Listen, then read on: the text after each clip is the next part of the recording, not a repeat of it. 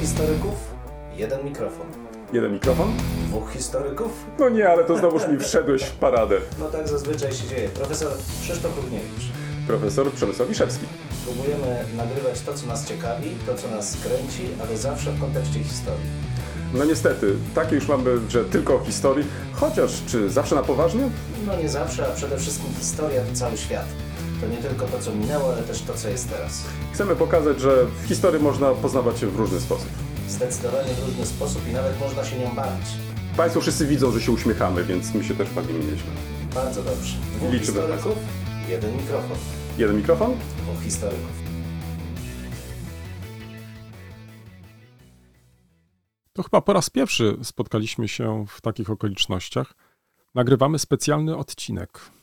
No i nawet nie będziemy mówić o naszych lekturach. A może jednej? No właśnie chciałem powiedzieć, że nie do końca, bo chcemy powiedzieć o jednej lekturze, która jest powodem naszego nadzwyczajnego spotkania i nadzwyczajnej rozmowy. No ale dodajmy, że lektura dość specyficzna, nie jest to opracowanie naukowe, a raczej dość specyficzny projekt aktu prawnego. To prawda, ale zanim może do tego przejdziemy, to pozwól, że nawiążę do twojego wpisu na blogu. Ten link do wpisu oczywiście znajdzie się w materiałach do naszej rozmowy. I co zaznaczyłeś w tym tekście? Mianowicie zestawiłeś dwa fakty, dwa wydarzenia. Z jednej strony zwróciłeś uwagę na rozmowę, jaka się odbyła kilka dni temu między pisarzami Olgą Tokarczuk i austriackim pisarzem Martinem Pollackiem. Rozmowę przeprowadziła pani profesor Glensk. I może co warto dodać, że, że pretekstem do tej rozmowy to było przeprowadzenie fundacji Olgi Tokarczuk do domu Karpowiczów. Może też na marginesie warto zaznaczyć, że kilka dni temu w Sejmie obchodzono stulecie urodzin Tymoteusza Karpowicza. To może tyle tak dopowiadając. Kim był Tymoteusz Karpowicz, to myślę, że część z Państwa wie. Ci z Państwa, którzy nie wiedzą, to też znajdą odpowiedni link do uchwały Senatu. I ten twój tekst, który właśnie przytaczam, zatytułowałeś Rozchodzące się drogi Tokarczuk i Pollack, nauczanie historii i podstawa programowa. I to faktycznie, o czym wspomniałeś, czyli tą drugą sprawą, czyli nie tylko sama rozmowa tutaj była punktem wyjścia do twoich rozważań, ale także i projekt podstawy programowej, który także kilka dni temu został upubliczniony. Skąd ten tytuł? Co takiego sprawiło, że postanowiłeś zderzyć oba te obrazy? Od razu zaznaczę, że wprawdzie miałem okazji uczestniczyć w rozmowie. Bardzo chciałem, ale z różnych powodów nie dałem rady. Ale obejrzałem sobie tą rozmowę, która jest dostępne, dostępna na YouTube. Państwu też polecam. Także wracam do mojego pytania. Co sprawiło, że postanowiłeś obie te rzeczy zestawić, porównać? No i myślę, że warto byłoby też przypomnieć wnioski, do których dochodzisz, bo są one bardzo ciekawe. No wiesz, ja w, jak, jak, jak wiesz, nie, nie przepadam za autoreklamą, więc odeślę wszystkich do, do, do wpisu, ale jakby tłumacząc sam, sam tytuł, rzeczywiście zafascynowało mnie, no może to złe słowo, zastanowiło mnie tak dalekie rozchodzenie się dróg, to głupie brzmi, ale elit hmm, intelektualnych, to chyba też źle, złe mhm. stwierdzenie, w każdym razie osób, które starają się wpływać na kształt kultury, albo wręcz wpływają, no tak jak i Martin Pollack, i Olga Tokarczuk, wielcy pisarze mający ogromny wkład w kształtowanie kultury środkowej Europy, a nawet i świata, jak w przypadku Olgi Tokarczuk. Rozchodzenie się dróg między nami, tym pokoleniem, no powiedzmy czterdzieści, czterdzieści plus, um, zarówno w naszym środowisku, między tymi dwoma dość różniącymi się mocno środowiskami, czyli tych, którzy mają taką wizję bardziej liberalną i tymi, którzy mają wizję bardziej, no powiedzmy, autorytarną, tak szeroko rozumianą, ale z drugiej strony trochę mnie nie, nawet nie zaskoczyło, ale zastanowiło, dlaczego obie te grupy, generalnie czterdziesto-pięćdziesięciolatków, dokonują pewnej refleksji na temat młodych ludzi, ale w moim odczuciu w sposób zupełnie oderwany od realiów, Znaczy mają albo jakieś pretensje wobec młodych ludzi, albo kreują swoją wizję młodych ludzi, albo czegoś uważają, że młodzi ludzie powinni się tak czy inaczej zachowywać, ale miałem takie poczucie, że nijak się to ma do realiów, w których ci młodzi ludzie żyją i co ci młodzi ludzie robią, jak myślą, co starają się robić. I ta moja refleksja to taki trochę wyraz pewnej bezsilności i takiego zastanowienia, no ale czego my od tych młodych ludzi wymagamy i jaka powinna być nasza rola w tej sytuacji, w której ci młodzi ludzie się znaleźli w tej chwili. Więc zachęcam do lektury, ale no nie powiem, żebym był wielkim optymistą, natomiast tak jak zawsze zwracam uwagę na to, co jest naszą powinnością wobec tych młodych ludzi. Tutaj myślę, że padło takie określenie, które nie tylko w twoim tekście przewija się przez cały wpis, ale też był to jeden z wątków, który pojawił się podczas dyskusji. Powiedziałeś o pewnej bezsilności. Tam wręcz jest mowa, że nie tylko mamy do czynienia z bardzo znanymi pisarzami, którzy odegrali i odgrywają nadal bardzo ważną rolę, ale też pisarzami zaangażowanymi społecznie, to znaczy tacy, którzy od lat są, można wręcz powiedzieć, takimi naszymi intelektualnymi przewodnikami po dzisiejszym świecie, to znaczy starają się pełnić tą funkcję tłumaczy, przybliżając nam swoje kultury, relacje między tymi kulturami itd., itd. Ale mimo to w tej wypowiedzi Olgi Tokarczuk i Martina Pollacka przewijało się w którymś momencie też to takie poczucie bezradności trochę. To znaczy oni wręcz sformułowali to w ten sposób, że dziwią się, że młodzi ludzie praktycznie nie protestują, że, że właściwie w żaden sposób nie uzewnętrzniają swojego sprzeciwu. Polemizujesz z tym, ja myślę, że i słusznie, bo być może mamy do czynienia z innymi formami sprzeciwu, które być może dla nas nie są jeszcze znane, albo może takich, których nie dostrzegamy dzisiaj. Tak, no to, to jest dla mnie podstawowe pytanie, czy my czytamy tych młodych ludzi, w tym sensie, czy jesteśmy na pewno świadomi ich świata i czy wyrażając swoje sądy robimy to po poznaniu tego świata, czy też staramy się wpisać nasze oczekiwania w ich świat. I to drugie zachowanie pewnie zupełnie naturalne w ogóle w relacjach międzyludzkich, uważam, że jest bardzo ryzykowne i, i takie trochę paternalistyczne, że chcemy, żeby oni byli tacy jak my.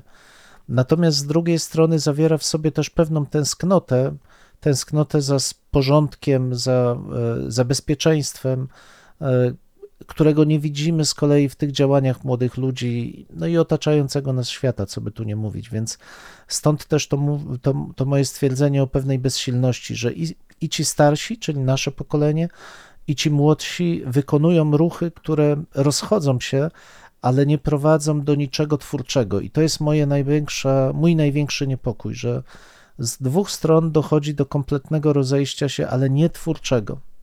Przejdźmy może już do podstawy programowej, bo to jest w centrum naszej teraz uwagi. Mhm. Jeśli pozwolisz, moje wrażenie po obejrzeniu tej bardzo ciekawej rozmowy, ale także po przeczytaniu podstawy programowej było takie, że nie tylko te drogi się rozchodzą, ale tak naprawdę z jednej strony w przypadku tej rozmowy mieliśmy do czynienia jak najbardziej także z zajmowaniem się historią, to znaczy jaką rolę pełni historia, jak ważną rzeczą jest krytyczne podejście do historii i wielokrotnie rzeczą ważną jest konfrontować to, co się robi, to, co się pisze. Nie ma rzeczy zastanych, one cały czas ewoluują, są pewne procesy, na które powinniśmy zwracać szczególną uwagę.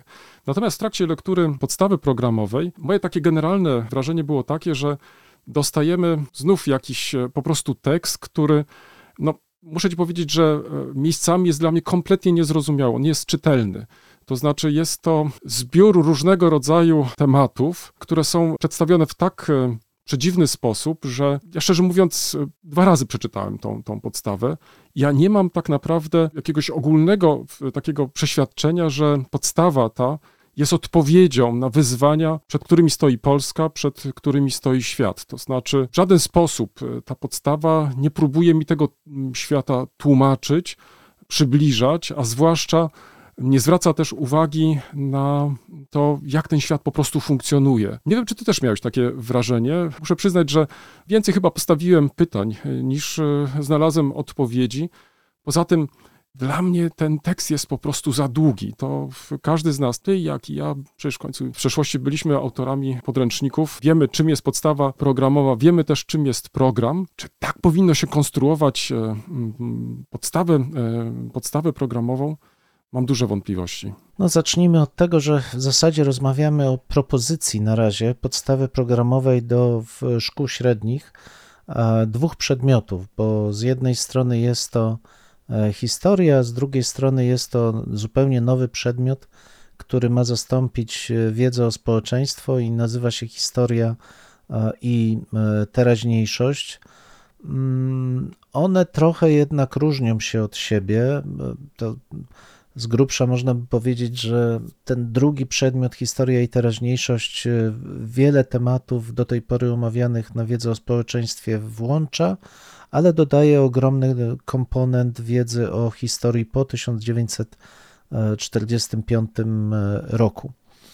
Natomiast co łączy obie te podstawy w moim, w, w moim oglądzie, i tu się w pełni z Tobą zgadzam, to w obecnej chwili jest to, nawet trudno mi to jakoś tak ładnie powiedzieć, to znaczy jest to połączenie wypisów z tematów z podręcznika, z historii politycznej w zdecydowanej większości, ze wstawkami o charakterze takim, nie wiem, ideologicznym, czy nie wiem, czy to jest dobre słowo, na, na, no ale jednak tak jest, gdzie mamy do czynienia nie z referowaniem rzeczywistości, ani z próbą zwrócenia uwagi na jakieś aspekty rzeczywistości, ale z przekazaniem sądów wartościujących, co nie jest najlepszym, hmm, znaczy w mojej ocenie, co nie jest celem nauczania historii. I w pełni się z Tobą zgadzam, że w tym chaosie, bo to jednak jest chaos, gdzie wymieszano ze sobą tematy głównie z zakresu historii politycznej, z jakimiś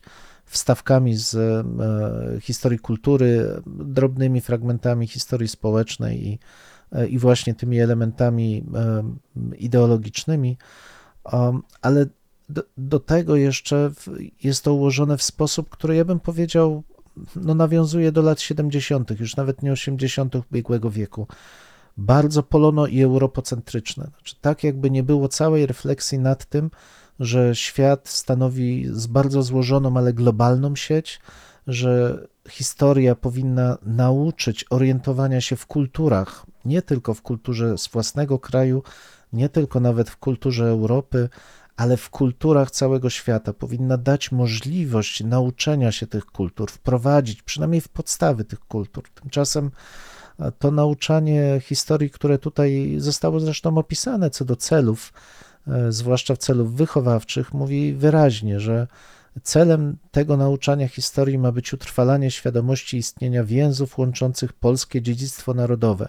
No właśnie, ale z czym? Z szerszym kręgiem cywilizacyjnym powstałym z połączenia osiągnięć greckiej filozofii, prawa rzymskiego i religii chrześcijańskiej. I jeśli tak to zdefiniujemy, to znaczy, że historia skupia się na Polsce, Europie, no i po takim kolonialnym rozumieniu pewnych części, części świata, ale dla naszych dzieci, które będą wchodzić w świat, gdzie ogromną rolę będą odgrywały Chiny z ich bardzo złożoną kulturą, Indie z zupełnie odmienną kulturą od naszej, ale kto wie, czy nie z dużą rolą odgrywaną też przez kraje Afryki, takie nauczanie historii jest kompletnie anachroniczne. Znaczy ja mam wrażenie jednak traconej szansy. Już mniejsza o to, że, że tutaj mamy bardzo, tak, tak naprawdę bardzo duży nacisk na religię chrześcijańską jako wiodący czynnik w historii, do tego stopnia, że w zasadzie w ogóle pominięte jest dziedzictwo Słowian jako tych, którzy zapoczątkowali funkcjonowanie społeczności tam państwa Mieszka. To jest w ogóle wytarte gumką, jest tylko chrzest Mieszka jako początek budowania państwa polskiego, co przecież kompletnie nie jest prawdą. Ale jakby mniejsza o to, mniejsza o te kwestie nawet ideologiczne. Ja mam ogromną, um, o, o, ogromny lęk, że ta podstawa ugruntuje bardzo, bardzo, bardzo wąski sposób widzenia rzeczywistości i że to zostanie odrzucone, bo dzieciaki, które na co dzień przez internet łączą się z całym światem, które oglądają filmy z całego świata, nagle będą się musiały uczyć rzeczy, które im kompletnie nie pomogą zrozumieć tego świata. To, to będzie nudne, suche i to będzie odrzucane. To na pewno nie spełni tego, tych nadziei, które pokładają w tym twórcy takiej podstawy. Krótko mówiąc, to nie ukształtuje niczyich umysłów, bo będzie stało w rażącej sprzeczności z rzeczywistością. Wprowadźmy jednak ten podział, bo mi się wydaje, że może trochę wrzucamy różne rzeczy do jednego worka. To znaczy najpierw może porozmawiajmy o podstawie programowej do historii dla szkół ponadpodstawowych, a później jeszcze chwilę skoncentrujmy się na nowym przedmiocie, bo myślę, że wprawdzie z jednej strony można rozpatrywać obie te rzeczy razem, ale może dla jakiejś takiej pewnej jasności, też pokazania różnic, może warto na razie na tym etapie oddzielić te dwie rzeczy od siebie. Przed chwilą przytoczyłeś wstęp do podstawy programowej do historii i wiesz, kiedy czytałeś, zabrakło mi oświecenia całkowicie. Mhm. To znaczy oświecenie jest bardzo krytycznie potraktowane, wręcz można odnieść wrażenie, że to oświecenie jest sprawcą wszelkiego rodzaju zła. Od rewolucji poprzez przemiany, krytyczne myślenie, później ideologie itd., itd. Natomiast nie zwraca się kompletnie uwagi, że to jest jeden z tych elementów konstytuujących nasze funkcjonowanie we współczesnym świecie. Na przykład to, czego nie znajduję już w tym drugim przedmiocie, to na przykład w ogóle nie znajduje żadnych instytucji. Jak funkcjonują te instytucje? Jak funkcjonuje demokracja na przykład? Jak dokonuje się wyborów? Czego się nauczyliśmy? Jak funkcjonuje państwo? Jak funkcjonują różne władze? Czyli ten tradycyjny podział monteskiuszowski i tak dalej, i tak dalej. I zwróć uwagę, że pominięcie tego aspektu powoduje, że odpada nam całkowicie, bo mówi, że to jest taki europocentryczny sposób patrzenia, ale odpada nam cała cywilizacja zachodnioeuropejska. Od, można powiedzieć, końca osiemnastego wieku po współczesność. Przecież to jest ogromna dyskusja, ogromna debata. Z ciekawością na przykład zwróciłem uwagę, w którym momencie pojawiają się uniwersytety. Uniwersytety, ja nie wiem, czy zwróciłeś uwagę, pojawiają się wprawdzie w średniowieczu, ale w tej części poszerzonej historii. Natomiast nie ma w, w, w części podstawowej, to znaczy jak funkcjonowały wtedy w Europie uniwersytety, idea uniwersytetu. A ja już nie mówię o reformach humboldtowskich dziewiętnastego wieku, które no, w sposób bezpośredni, co w końcu wielokrotnie podkreślaliśmy, wpłynęły na funkcjonowanie uniwersytetów dzisiaj. Trudno sobie w ogóle wyobrazić szkolnictwo jako takie, nie uwzględniając tych reform sprzed właśnie wieków. No.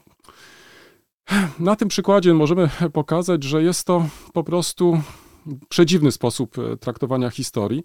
Wiesz, inny problem, który mam, taki generalny, bo oczywiście możemy tutaj się czepiać takiego czy innego sformułowania, ale mam jeszcze inny taki, na tej płaszczyźnie takiej meta bym to nazwał, że po pierwszym kursie historii, który uczniowie przechodzą już w szkole podstawowej, liceum jest znów powtórzeniem tego, co w szkole podstawowej mieli okazję się nauczyć. W sposób może pogłębiony i tak dalej. Stąd też ta twoja uwaga, że to jest powrót do tej szkoły przed rokiem osiemdziesiątym dziewiątym jest jak najbardziej trafna i właściwa. Ja się cały czas zastanawiam, dlaczego zrezygnowano z tego całego dorobku, z tych, no...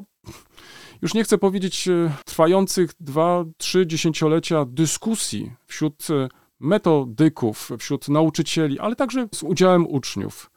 Czy tej historii nie należałoby inaczej potraktować? Czy nie należałoby potraktować problemowo? To znaczy, żeby na tym wyższym poziomie, bo do tego zmierzam, ta historia jawiła nam się jednak trochę inaczej, żeby nie była kolejną taką próbą łopatologicznego wrzucania nam takich czy innych faktów. Zwróć uwagę, tam jest tak duża ilość faktów podana, że ja nie jestem pewien, czy, i to twoje zastrzeżenie jest jak najbardziej trafne, skoro uczeń dzisiaj może sięgnąć do internetu, to bez problemu znajdzie takie czy inne informacje. Natomiast w żadnym miejscu nie znalazłem wskazówki, jak on ma się po tym internecie poruszać, jak ma oddzielić prawdziwe informacje od fałszywych informacji. Co jest prawdą, co jest fałszem. Tego mi w ogóle zabrakło. Tak, no ale wiesz, tu już wkraczasz na takie aspekty metodyczne, które można powiedzieć, okej, okay, one są, powinny być realizowane w ramach każdych zajęć, a niekoniecznie muszą to być odrębne tematy, choć zazwyczaj rzeczywiście wyodrębnia się na samym początku zwłaszcza takie zagadnienia, które służą w ogóle zrozumieniu, czym jest historia jako nauka, jakie ma ograniczenia, jakie możliwości i tego typu rzeczy. Tutaj jest to zawarte w zasadzie we wstępie w, i w pierwszych, pierwszym takim dziale historia jako nauka, ale umówmy się, to znów Ja czytam to z dużym zawodem, bo są to rozważania na, na poziomie no, naprawdę lat siedemdziesiątych, osiemdziesiątych ubiegłego wieku. Bardzo schematyczne, oparte raczej o, o zapamiętywanie terminów, zapamiętywanie dat, zapamiętywanie nazw, natomiast nie o tworzenie narracji opartej o zrozumienie komunikatów będących wypowiedziami kultury, będących komunikatami kultury. Bo przecież historia służy, zwłaszcza ta, w którą rozwijamy współcześnie, ona służy do zrozumienia wypowiedzi. Te wypowiedzi mogą być obrazowe, mogą być materialne, mogą być pisemne, ale to są wypowiedzi, które pochodząc z przeszłości pozwalają nam dotrzeć do ludzi z przeszłości, ale zrozumieć także funkcjonowanie współczesnych społeczeństw. I dla mnie to jest największy problem właśnie w tym funkcjonowaniu tego nauczania, czy w tej propozycji podstawy programowej, że cel, jaki stawia się przed nauczaniem historii, jest dla mnie przedziwnie, no, strasznie zawężony. No, ja zacytuję, celem edukacji historycznej jest poznawanie prawdy o przeszłości Polski oraz świata. Ja już pomijam taką swoistą ta- tautologię, poznawanie prawdy o przeszłości. Poznawanie przeszłości raczej powinno być, ale dalej nauczanie historii powinno pomóc uczniom w osiągnięciu tego celu poprzez pozyskanie wiedzy o przeszłości swojego kraju oraz kręgu cywilizacyjnego, do którego od ponad tysiąca lat należy Polska. No i zobaczmy znowu, czyli ci młodzi ludzie, którzy za chwilę skończą te osiemnaście dziewiętnaście lat, wejdą w świat już jako dojrzali, głosujący, zdobywający wiedzę o świecie, podróżujący, tak naprawdę mają uzyskać tylko podstawową wiedzę dotyczącą, zakładam, faktów kulturowych z dziejów własnego państwa i ewentualnie kręgu cywilizacyjnego, do którego należy Polska. Jak spojrzymy bliżej, to ten krąg cywilizacyjny to generalnie jest zachodnie chrześcijaństwo z różnymi jego wewnętrznymi podziałami, ale to znaczy, że Rosja już nie? Wszystkie kraje prawosławia nie, a jeśli już, to jako takie społeczności wrogie wyłącznie. O innych niż chrześcijańskie kulturach dowie się puf, absolutnie minimum i to są takie minima minimorum. To, to, to nie pozwoli mu zrozumieć tego świata, który jest wokół nas. Ja naprawdę bym apelował, żebyśmy myśląc o historii nie traktowali tego jako takiej podręcznej biblioteki z żywotami świętych Polaków, którzy pomogą ukształtować taki narodowy panteon, z którym, na którym ci młodzi ludzie będą się wzorować. Oni to odrzucą. Jeżeli chcemy zbudować więź z naszą kulturą, to pokażmy jej bogactwo, pokażmy, jak oddziaływuje ona na nas dzisiaj. Pozwólmy im wykorzystać tą kulturę, być w niej, ale nie budujmy kolejnej takiej omszałej skrzyni, w której będą księgi, po które oni nie sięgną, naprawdę. To ja jestem naprawdę zbulwersowany anachronicznością rozumienia historii w tej podstawie. Kolejna kwestia, która tutaj też się pojawia, z jednej strony jest mowa o tym, że nauczyciele, na ile to jest możliwe, powinni zachęcać uczniów, ażeby zaglądali do takiego czy innego muzeum, ale z drugiej strony są to wszystko muzea, które dotyczą problemów dwudziestego wieku. Tak jakby nie było innych muzeów, nie było innych galerii, uczeń nie mógłby przy tej okazji poznawać innych kultur, to o czym ty przed chwilą powiedziałeś. To znaczy, żeby już wtedy, kiedy już jest starszy, mógł z pewnym dystansem spojrzeć zarówno na własną tradycję, bo przecież jak autorzy zaznaczają, tam jest jedno miejsce, gdzie twierdzą wręcz, że od tego była szkoła podstawowa, gdzie te podstawy już uczeń powinien mieć. Ale są niekonsekwentni w tym, co piszą dalej, bo zaznaczają wprawdzie, że już w liceum ten uczeń powinien poznać bardziej ogólniejsze sprawy, ale wracają znowu do historii Polski, bo ona powinna być w centrum zainteresowania. No tutaj myślę, że trzeba się po prostu zdecydować, to znaczy co się chce tak naprawdę tym przedmiotem pokazać i w jaki sposób historię się też traktuje. No, ja mam cały czas wrażenie, że historia stała się po prostu narzędziem politycznym do realizacji konkretnych zadań politycznych. I oczywiście myślę, że jesteśmy tu zgodni, że możemy utyskiwać, że przeciętny uczeń nie wie tego czy tamtego, może niekoniecznie zna taką czy inną datę, ale czy dzisiejszego punktu widzenia jest to kwestia najistotniejsza, najważniejsza. Taka, która uniemożliwia mu funkcjonowanie w nowoczesnym społeczeństwie. A jednocześnie brak tematów, które, na które powinien szczególnie zwrócić uwagę. Czyli na przykład kwestie praw człowieka, poszanowania praw człowieka. Dalej, jak walczyć o te prawa człowieka, jak o nich dyskutować. Na przykład tych tematów w kontekście tematów historycznych, które zostały zaproponowane, ich albo nie ma, albo są, tak jak powiedziałeś, potraktowane po macoszemu. Czyli generalnie można byłoby sformułować może myśl też taką, że brakuje takich głównych linii, które by ciągnęły przez tą całą historię. To znaczy pokazywały, po co ten uczeń tak naprawdę uczy się tej historii. Bo jeżeli na przykład ma się uczyć historii narodowej, to nie, autorzy tego programu nie przekonali, dlaczego ma się uczyć historii narodowej.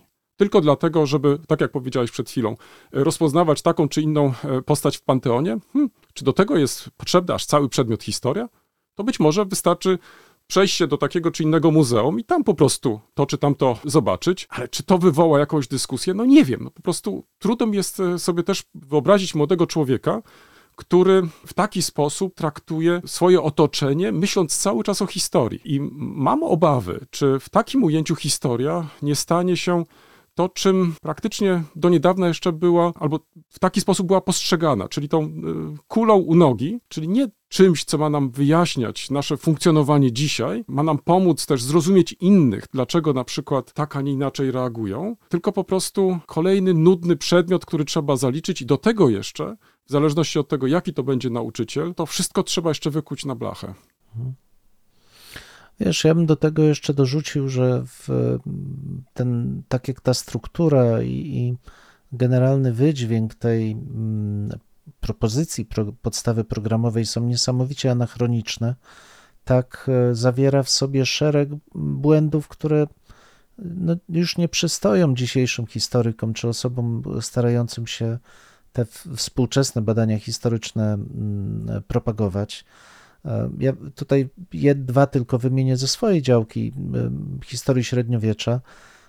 Mamy w rozdziale dziewiątym Polska w okresie wczesnopiastowskim takie określenie, że uczeń charakteryzuje rolę współdziałania Kościoła i państwa dla utrwalania polskiej suwerenności, święty Wojciech, arcybiskupstwo gnieźnieńskie. Na miły Bóg, święty Wojciech, powstanie arcybiskupstwa gnieźnieńskiego, a sama formuła polskiej suwerenności, to, to są kompletnie anachroniczne pojęcia. To można mówić co najwyżej o budowaniu państwa Mieszka i państwa Bolesława, próbie stworzenia władztwa Piastów, ale polska suwerenność to kategorie w ogóle nie przystające do epoki. Mamy potem dział dziesiąty, Polska w okresie rozbicia dzielnicowego i z innej już części refleksji tych ekonomiczno-prawnych, uczeń porównuje zasady kolonizacji na prawie polskim i na prawie niemieckim. Ja już pomijam określenie kolonizacja na prawie niemieckim, przecież to nie, w ogóle nie powinno tu się, tu się znaleźć, ale nie ma czegoś takiego jak kolonizacja na prawie polskim. No, to, to są sformułowania, które oczekiwałbym znowu w podręczniku z lat siedemdziesiątych. Już z lat osiemdziesiątych ubiegłego wieku powinno ich, zwłaszcza ta kolonizacja, powinna zniknąć. A wykorzystywanie ich dzisiaj pokazuje tylko, no, no niestety, ogromną, ogromną, no nie powiem, że niewiedzę, ale taki straszliwy konserwatyzm i metodologiczny, i rzeczowy osób, które formułowały te, te zapisy. Aż powiem Ci szczerze, że czytając niektóre, nie chce mi się wierzyć, Że, że któryś ze specjalistów z historii średniowiecza tą, tą podstawę opisywał. To ja ci dorzucę Jeśli tutaj, jak dzie- pozwolisz, dzieci... taki też cytat, no. który znalazłem, który, nie ukrywam, mnie strasznie ubawił. Mianowicie w kontekście średniowiecza jest mowa o zakonie krzyżackim i jest takie sformułowanie. Mhm. Charakteryzuje i ocenia stosunki polsko-krzyżackie na płaszczyźnie politycznej, gospodarczej i kulturowej. Charakteryzuje atrakcyjność kulturową Polski dla mieszkańców państwa zakonu krzyżackiego. No. Potrafisz coś powiedzieć na ten temat? No, znaczy trzeba dużo dobrej woli, żeby cokolwiek takiego móc sformułować, bo, bo rzeczywiście miasta pruskie zbuntowały się przeciwko zakonowi, ale nie dlatego, że kultura Królestwa Polskiego była dla nich atrakcyjna, tylko że chciały pozbyć się opresji, opresji celnej, opresji podatkowej, mm, mieć więcej mm, wolności, mm. ale kultury jako takiej to Prusy nie przejęły jeszcze przez długie stulecia. Mm, mm. No, no, no mówię, no to są takie podstawy. Tutaj no. jesteś bliżej naszych czasów, to znajdziesz oczywiście sporo różnych problematycznych sformułowań i to, co z kolei mnie przeszkadza i myślę, że to też się rzuca po prostu w oczy, to powrót do określania negatywnego naszych relacji międzynarodowych. To znaczy od jakiegoś czasu unikaliśmy oceniania stanu relacji, zwracając uwagę na taki czy inny naród, takie czy inne państwo. Tu wręcz jednak mamy powrót do tego, że mamy antyniemiecką politykę, albo nawet w kontekście wstąpienia Polski do Unii Europejskiej jest mowa o tym, że to właśnie Niemcy odgrywają teraz ogromną rolę w Unii i tak dalej, i tak dalej. Czyli można nawet mieć wręcz wrażenie, że pewne spory polityczne, które trwają, przenosi się po prostu do historii, historyzując niejako te problemy, zwracając uwagę, że one są ważne, że one są istotne. Mnie brak tutaj tej głównej zasady, dystansu, po prostu dystansu i jakiegoś takiego jednak spokojnego zastanowienia się, co jest ważne, a co jest mniej ważne. I tego mi całkowicie brak tutaj. I podobnie w przypadku dwudziestego wieku znajdę bez problemu takie czy inne problemy, na przykład cała dyskusja, czyja to była wojna, czy była to nasza wojna, czy była to ich wojna. Myślę tu o pierwszej wojnie światowej. Tego w ogóle nawet nie ma. To znaczy nie ma jakiegoś takiego nawet śladu, że ktoś zadał sobie trud, żeby przeczytać te najnowsze opracowania, żeby wprowadzić te dylematy, przed którymi stali Polacy, przed którymi stały też państwa zachodnie, kiedy nagle pojawiła się Polska i coś trzeba było z tą Polską zrobić. I tak dalej, i tak dalej. W kontekście na przykład ruchu socjalistycznego, komunistycznego brakuje mi na przykład różnych postaci, na przykład Róży Luksemburg w ogóle nie ma, czyli nawet jeżeli traktujemy Różę Luksemburg w sposób kontrowersyjny, to pokażmy, dlaczego na przykład jedni widzą ją tak, a inni inaczej. Dalej, ja nie wiem, czy też nie miałeś wrażenia po roku czterdziestym piątym, gdzie jest mowa o komunistach. Kim byli ci komuniści? To znaczy, to, to byli też jacyś, nie wiem, Marsjanie, którzy nagle znaleźli się na obszarze Polski i, i gnębili tych mieszkańców i tak dalej, i tak dalej. To, to nie jest w ogóle wyjaśnione. To znaczy, po prostu pojawiają się takie określenia, które moim zdaniem właściwie nie powinny się w ogóle pojawić. Z jednej strony domagamy się, ażeby w sposób wręcz taki szczegółowy określać, kim byli zbrodniarze, że to byli niemieccy, radzieccy, czy tutaj w podstawie jest mowa o sowieckich. Ale w przypadku już na przykład określenia, kim byli komuniści, ta sprawa w ogóle się nie pojawia i tym samym stawia się, mi się wydaje, nie tylko autorów podręcznika, ale także i samych nauczycieli przed dużym dylematem. No co z tym zrobić w ogóle? Jak postępować dalej?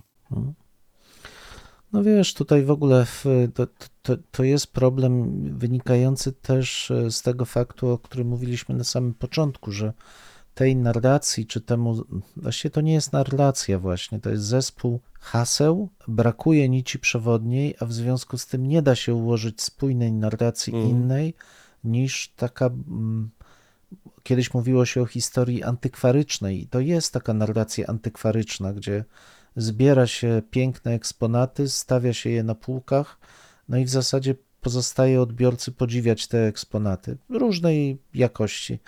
Um, Ale znowu między tymi eksponatami zdarzają się takie wstawki, że, że, że czasami aż to naprawdę, aż boli, bo jeżeli pamiętamy, że w chwili obecnej no, historia jednak przeszła pewną przemianę odejścia od tego europocentryzmu, ale generalnie taką dekolonizacyjną, to znaczy stara się opisywać kultury nie przez pryzmat wyższości jednej kultury i dominacji tej kultury nad kulturami niższymi, ale jednak doceniać swoistość kultur, dialog kulturowy, też wymianę, zmiany, wszystkie te elementy, które wynikają z synergii kultur. No a potem czytam zagadnienie, ocenia, że dziecko ocenia kulturową rolę Polski w przeniesieniu wzorców kultury cywilizacji zachodniej na obszary ruskie i litewskie. No i uff, co to znaczy? Znaczy to, to, to, to co? To znaczy, że cofamy się do kultur trejgerstwa i, i przenoszenia kultury, tylko Arebur, tutaj to Polska ma być tym nośnikiem kultury i, i cywilizacji na podbitych ziemiach ruskich i litewskich. No, zwróć uwagę, że tutaj jeszcze pobrzmiewa ta ciekawa debata, dyskusja, gdzie wręcz negowano, że Polska była państwem kolonialnym.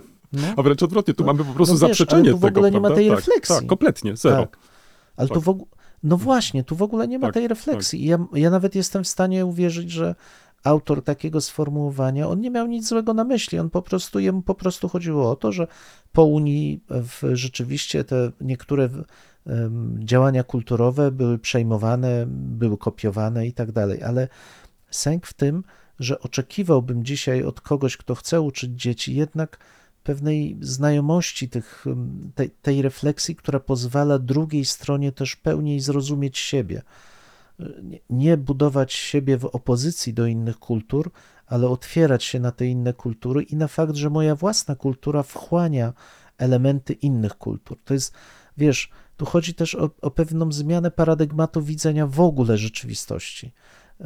Coś, co jest naturalne na poziomie współczesnej nauki, tego tutaj kompletnie nie ma. To jest konfrontacyjne, esencjonalistyczne, tradycjonalistyczne podejście do rzeczywistości minionej. Naprawdę to aż boli. Zwróć uwagę, że także w przypadku tego nowego przedmiotu wcale nie jest lepiej. Powiedziałeś na początku, że wiedza o społeczeństwie została zastąpiona przez ten nowy przedmiot, historia i teraźniejszość, ale pojawia się tutaj generalnie już problem, bo nie wiem, czy sobie uzmysłowiłeś, że ten przedmiot będzie nauczany już w pierwszej klasie liceum, czyli uczniowie mają piętnaście lat, równolegle uczą się w tej pierwszej klasie w starożytności, może jeszcze tam jakichś elementów średniowiecza.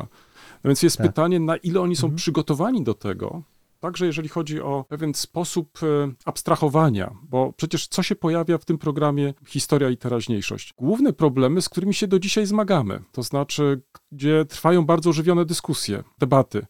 I oczekiwanie, że uczeń będzie mógł zrozumieć, na czym polegają te wszystkie problemy, te wszystkie spory, boję się, że to jest po prostu niemożliwe. To znaczy, biorąc pod uwagę wiek tego ucznia, przygotowanie tego ucznia, ale też taką formę zdystansowania się też do tego. Ja wręcz mam nawet wrażenie, że już abstrahując od tego, że strasznie niechlujnie autorzy podeszli do tej podstawy, bo nie wiem, czy rzuciło ci się w oczy, ale są...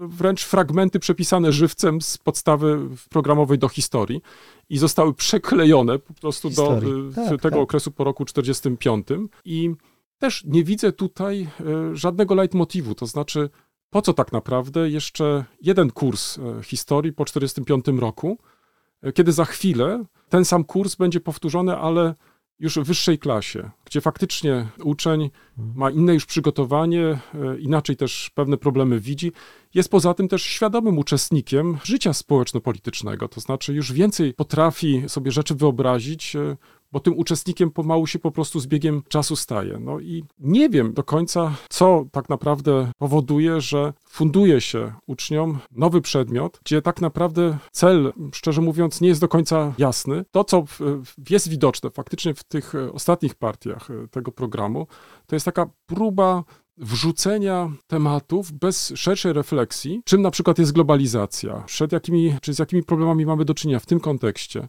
Nie jestem pewien, czy, czy uczeń po prostu potrafi sobie, czy będzie sobie potrafił z tym poradzić, więc jest to ogromne teraz zadanie dla autorów podręcznika, czy podręczników, nie mówiąc już o samych nauczycielach, którzy no, też odpowiednio będą musieli się przygotować. Sporo jest tam też takich sformułowań, które szczerze mówiąc mnie nic nie mówią. Nawet czasami mam wrażenie, że niektóre tematy nadają się bardzo dobrze na temat czy pracy magisterskiej, czy nawet doktorskiej, ale nie na lekcje historii.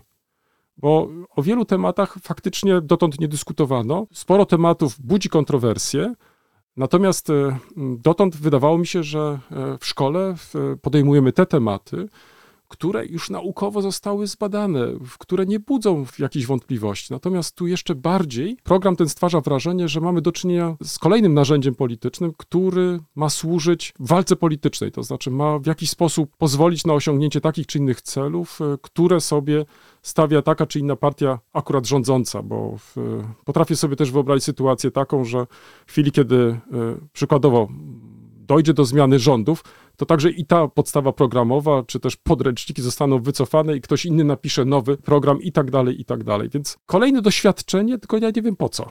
szczerze mówiąc. Zamiast zastanowić się nad tym, co można byłoby wyciągnąć z dotychczasowego przedmiotu, jeżeli już koniecznie chce się tworzyć nowy. Co było wartościowego, co było istotnego, co pozwalało lepiej zrozumieć otaczający świat i dodać ewentualnie te tematy, które jeszcze dodatkowo pogłębiają to nasze patrzenie, widzenie.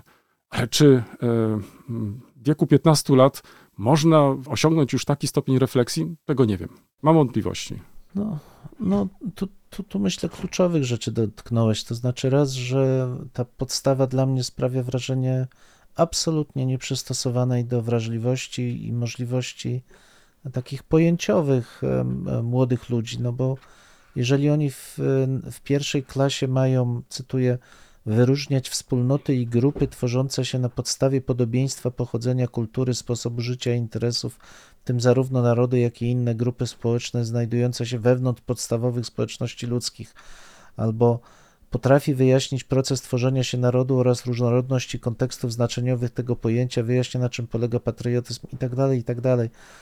Bardzo dużo skomplikowanych terminów, które no, no nie przekładają się na wprowadzenie takiego młodego człowieka. No jeśli, no wiesz, ja z jednej strony uważam, że samo wprowadzenie tych treści, to znaczy połączenie wiedzy o społeczeństwie, o funkcjonowaniu wspólnoty politycznej i społecznej dzisiaj z rozbudowaną wiedzą historii dwudziestego i dwudziestego pierwszego wieku, to jest bardzo cenna rzecz, bo to pozwoli, czy ma, może pozwolić młodym ludziom lepiej orientować się w rzeczywistości.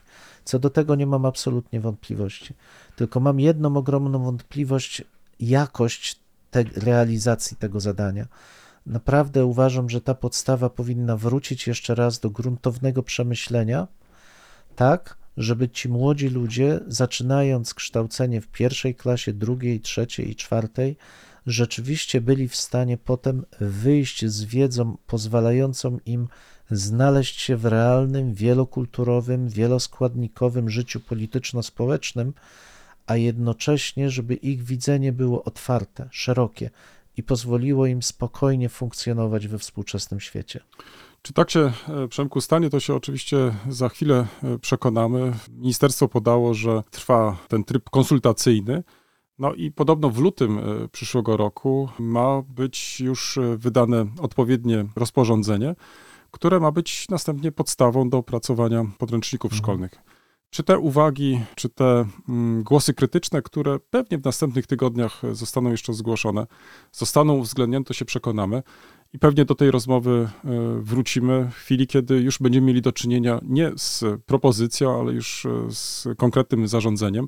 I wtedy będziemy się zastanawiali, w jakim kierunku historia się pewnie potoczy i co z kolei my możemy zrobić jako zawodowi historycy, bo przecież za chwilę ci uczniowie, którzy będą kończyć według tej nowej podstawy programowej szkoły, za chwilę znajdą się u nas na studiach i z tym będziemy też w jakiś sposób konfrontowani. I mam wrażenie, ale tutaj mogę się mylić, że mogą być zaskoczeni jednak rozejściem się naszych sposobów widzenia, patrzenia na właśnie te kwestie, które podjęliśmy teraz, bo to, czego chyba oczekujemy od naszych studentów, to tak jak wielokrotnie tutaj podkreślałeś, otwartości, krytycznego podejścia, ale też to, co jest dla nas charakterystyczne, też myślenia w kategoriach dystansu, to znaczy wobec siebie, wobec własnej historii, ale także i w postrzeganiu innych lub też innego. I to jest kwestia kluczowa i może zbyt ogólnie to sformułowałem, ale chodzi tutaj o to, jaki jest nasz punkt widzenia. Natomiast nie taki, który zauważyliśmy w tej, w tej propozycji podstawy, bo to, co też podkreśliłeś, że to jest historia zamknięta, historia antykwaryczna, historia, która jest nie inkluzywna, tylko ekskluzywna. A ja myślę, że badania po prostu poszły w innym kierunku i stan badań jest całkiem, krótko mówiąc, inny. Pozostaje nam wierzyć jednak w mądrość młodych ludzi, którzy stykają się z rzeczywistym światem i szukają jego zrozumienia, ale też mądrość nauczycieli, którzy doceniają tych młodych ludzi i starają się szukać dla nich dobrych dróg poznania i wreszcie na koniec, no, że jednak ktoś się zastanowi, zatrzyma, przemyśli, i zaproponuje może no jednak bardziej dostosowany do rzeczywistości sposób oglądu tego, czym jest historia i czym jest całkiem naprawdę ciekawa i wartościowa propozycja wprowadzenia w naszą rzeczywistość współczesną przy pomocy też oglądu historii, historii najnowszej. Mocno trzymam kciuki, bo bardzo bym nie chciał, żeby ta szansa została zmarnowana. W tym miejscu stawiamy kropkę lub też, jak to woli, kropkę nad i. No, mamy nadzieję, że to nie jest koniec, że to jest początek waszej dyskusji. Mam nadzieję, że was zaciekawiliśmy. Prosimy o komentowanie naszych zmagań z historią. Poniżej zdjęcia jest wystarczająco dużo miejsca. I pamiętajcie, nie regulujcie odbiorników. Dla mnie naprawdę tak brzmi. E, tak, chociaż być może czasami e, może trzeba ściszyć. No może czasami ten nasz rekord mi się przydało wyciąć nawet. Dwóch historyków? Jeden mikrofon. Jeden mikrofon? Dwóch historyków. Dziękujemy.